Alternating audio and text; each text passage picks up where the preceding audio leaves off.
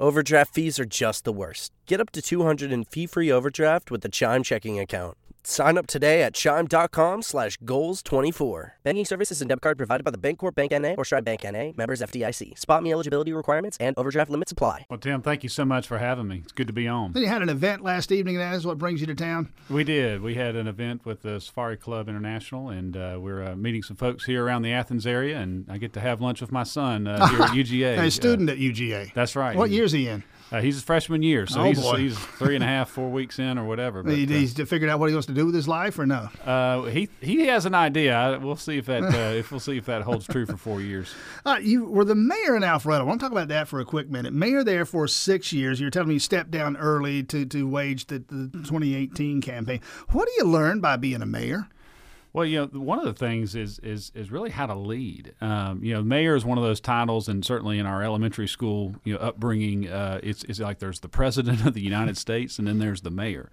If you ever want to be a rock star, be a mayor and go to a third grade class. Uh-huh, yeah. Um, but uh, but the truth of the matter is, there's not a lot of authority there. You know, it's a great title in terms of you know, it's the guy who sits in the middle and he or or lady, and she runs the meeting.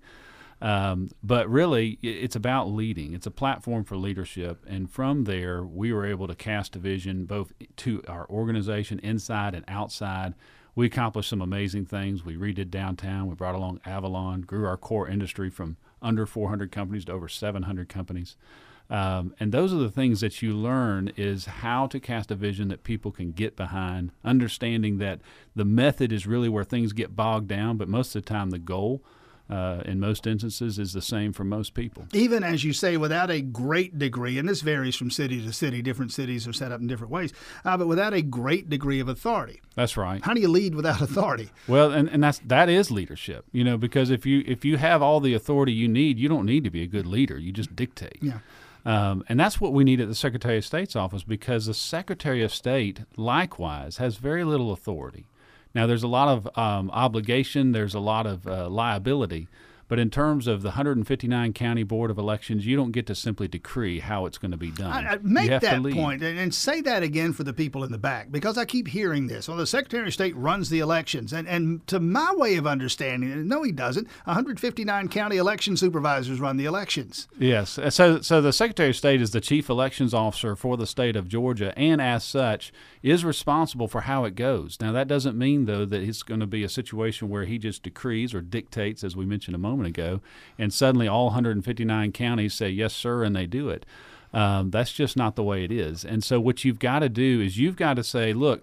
You've got to. Here's the the overarching goal is fair and safe, secure elections, and then you start talking about the process, and you have to engage and interact with these 159 county board of elections and start charting the path. And that's that's only part of it. At the other side of it, you've got the legislature. They're the ones who actually set the law, and you've got to be able to cast a vision to them so that that law can reflect the best practices for the state of Georgia. And then you, at, that, at the end of that, then ultimately you're going to have the courts that are going to interpret it. So there's a lot of things happening in that office, and if all you there, if, if all you are is there to have an opinion, it's just not going to get done. All right. If you thought David Belle Isle, candidate for Secretary of State, if you thought Brad Raffensperger was doing a great job at all that, you'd be doing something else. Clearly, you don't think he's doing a good job. I don't, and you know, you mentioned a moment ago that uh, we came close last time, and we did, and I hung up politics. To be honest with you, I've got a, a law practice uh, back in Alpharetta, and um, you know that was fine. But then what I've seen, I can't unsee, and and, and really, uh, I have to run, and you know, the, it, because I feel like among the field, uh, we have we can't afford to get this wrong twice. And we can't afford to simply say, look, you have great platitudes, you have great opinions, you'll make a great Secretary of State. We can't afford that. All right. What did we get wrong? What, more precisely, in your estimation, what's Brad Raffensperger getting wrong? Yeah, so uh, part of it started with, and, and, and this isn't the, this is the first incident to describe, not necessarily the first in time, but one of the big mistakes that he made, uh, not only in terms of security but also in trust, is he sent unsolicited absentee ballot applications to everyone on the voter list. Now he did so at a cost of 13 million. Um, but he also did it first class mail. And the reason that I point that out that it was first class mail is not because, well, it's more expensive, because first class mail has a unique feature that makes it first class. When it arrives at a residence and that person no longer lives there, it gets forwarded to where that person now lives, which by definition, that's no longer a proper voter registration. Uh, which So- could be California. could be California, it could be North Carolina, it could be anywhere. Um, so that was one of the issues. The other is we hear oftentimes, well, he signed that consent decree uh, with that lawsuit with the Democrat Party. Um, there were some real consequences there, and I want to kind of explain it because Please. because it's not simply oh it's bad. Let me tell you why it's bad.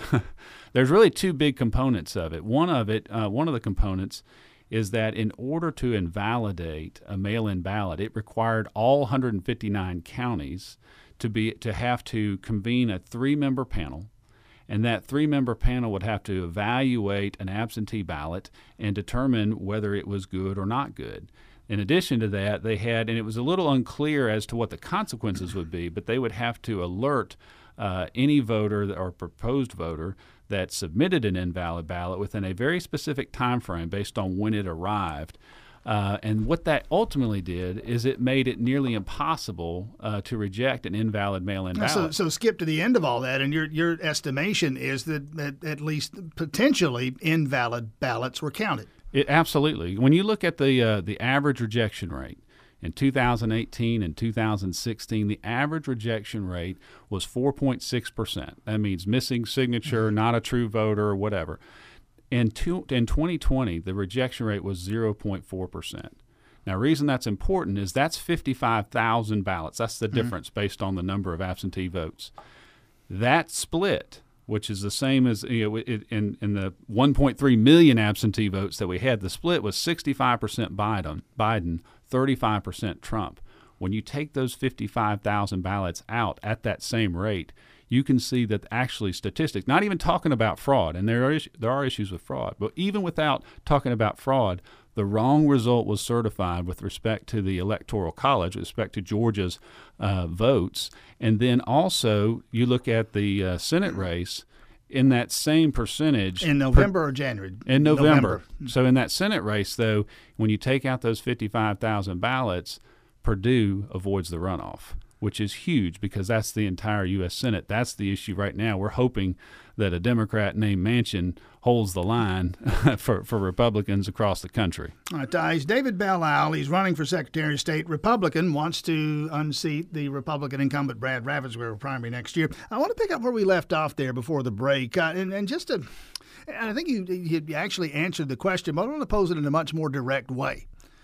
Was the election, to use the word, as so many people believe, was the election of last year, uh, last election cycle, November 2020, was that election stolen?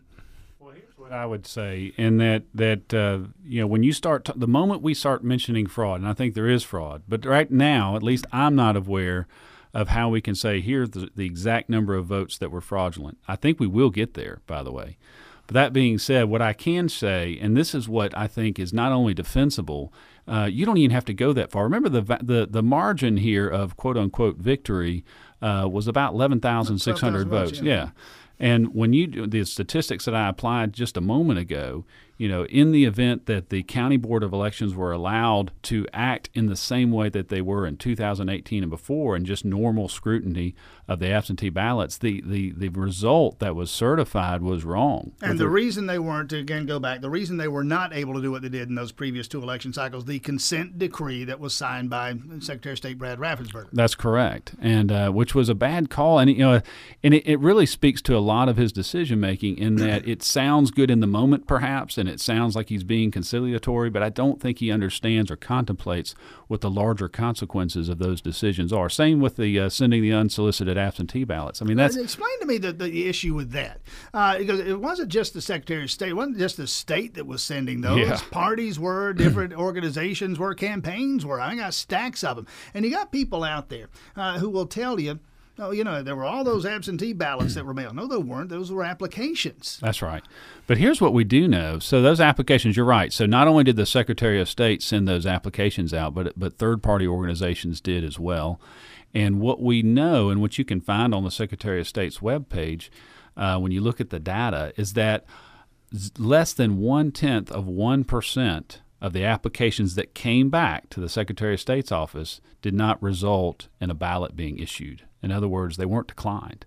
So if you send in an absentee mm-hmm. ballot application, there's a darn good chance uh, that you also got a ballot, regardless of who you are. And then what we just talked about is if you then send in a ballot, well, it was counted. Well, and that when I reached that point in the process, I'm committing fraud. I mean, as an individual, that's right. I, am personally committing fraud once I've done that. Now we've heard Secretary of State Raffensperger say, uh, well, more than I think the figure was 250 or some such uh, specific cases of voter fraud or allegations of it that were being investigated. I don't know where any of that stuff stands now, and I don't know. Here's something else I don't know. I don't know whether that's in or out of line with any other election cycle. Well, you know that a lot of those cases, it's a little misleading. Those cases aren't from 2020.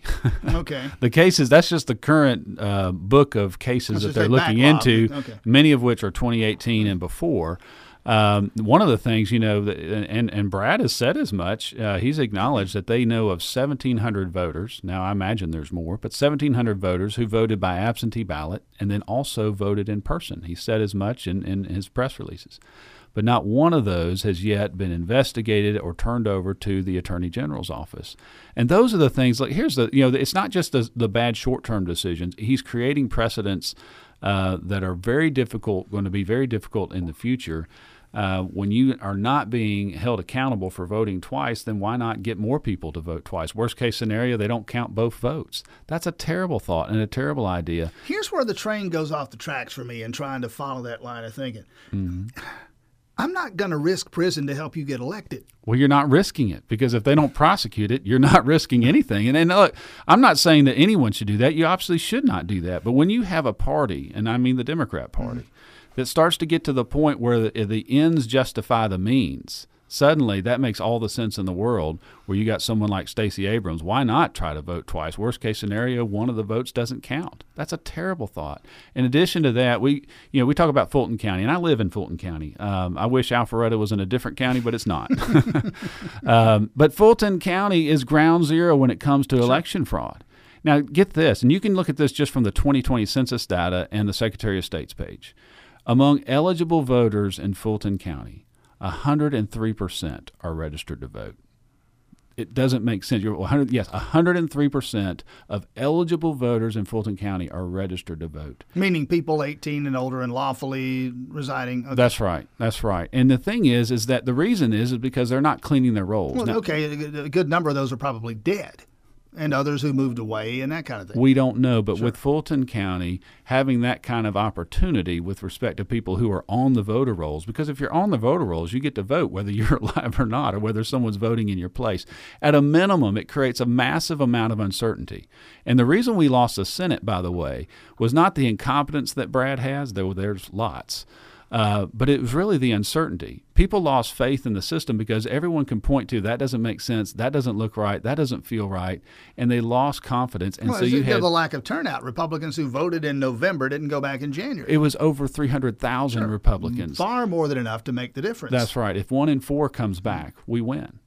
No, we, we, we got that close to home here. 1,100 Oconee County Republicans stayed home in a December district attorney's runoff, and now they have a DA they wish they didn't have. A lot of the voters in Oconee County who chose not to vote. But that's not Brad Raffensperger's fault, is it, or is it? It is, and and you know because of the because of the way that, that it was handled in that November third election, because of the the sloppiness with respect to the drop boxes, offering hundreds of drop boxes, very uh, uh, many of those drop boxes didn't have proper surveillance or a proper chain of custody. You've got the, uh, you know, and I didn't even tell you when, when those unsolicited absentee ballot applications were sent, all you had to do was check the box, by the way, to receive a ballot for the entire cycle. So that that, that first class mail that mm-hmm. follows to the next place, if you want to be consistent, all you do is check the box. You'll get ballots to that new address for the duration. And right. so those are the things that have just eroded and crushed the confidence in our system. A couple minutes left here. Enough about Brad Raffensperger for a moment. Congressman Jody Hice also in this race. Uh, conventional wisdom might say, all right, Brad Raffensperger versus one of these guys in a runoff. Uh, what do you do to be that guy? Well, I will tell you that we can't afford to get it wrong twice. And last time, you know, Brad had all the right opinions. But the difference in this race, and, and I would say, you know, with respect to, to Jody Hice, uh, this isn't a job for someone who condemns a crisis. This is a job for someone who understands how to lead an organization, how to lead beyond the actual direct authority of that office, to cast a vision inside and outside that organization. This race revolves around, around how, not what. We've got a great plan, but it's the ability to execute that plan that is going to pull us out of the ditch. It's not about having a great opinion, it's about being able to lead. And in terms of running the campaign, what there is left of it, uh, what are the next few weeks and months going to look like for you? Crazy. Uh, you know, we're, we're, we're right now trying to organize 29 different events all across the state. Uh, we're raising money, we're, we're meeting with uh, elected officials, influencers across the state. Uh, it is a, a very active endeavor, uh, and because it's important. I mean, it, it, this this is critical. I know everyone says that in an election, but this, you know, I tell people I'm working for the worst job in politics, and it is. But right now, it's the most important job. Uh, we, former President Trump endorsing Jody Hice. What do you make of that? What does that mean to you? You know what? Uh, I support President Trump. Uh, he's never met me. Uh, President Trump once endorsed Brad Raffensperger, so it's not always the right call.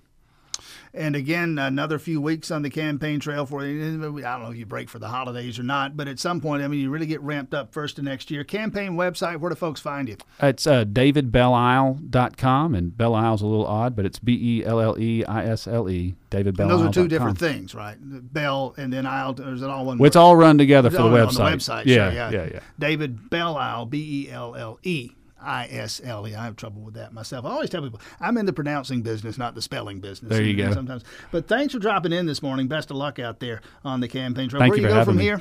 Uh, from here, I don't even know yet. I got to look at my phone. We'll ask Taylor over there. Figure out where we go next. Thanks for running in this morning, David Isle, Republican candidate for Secretary of State. Yeah, you.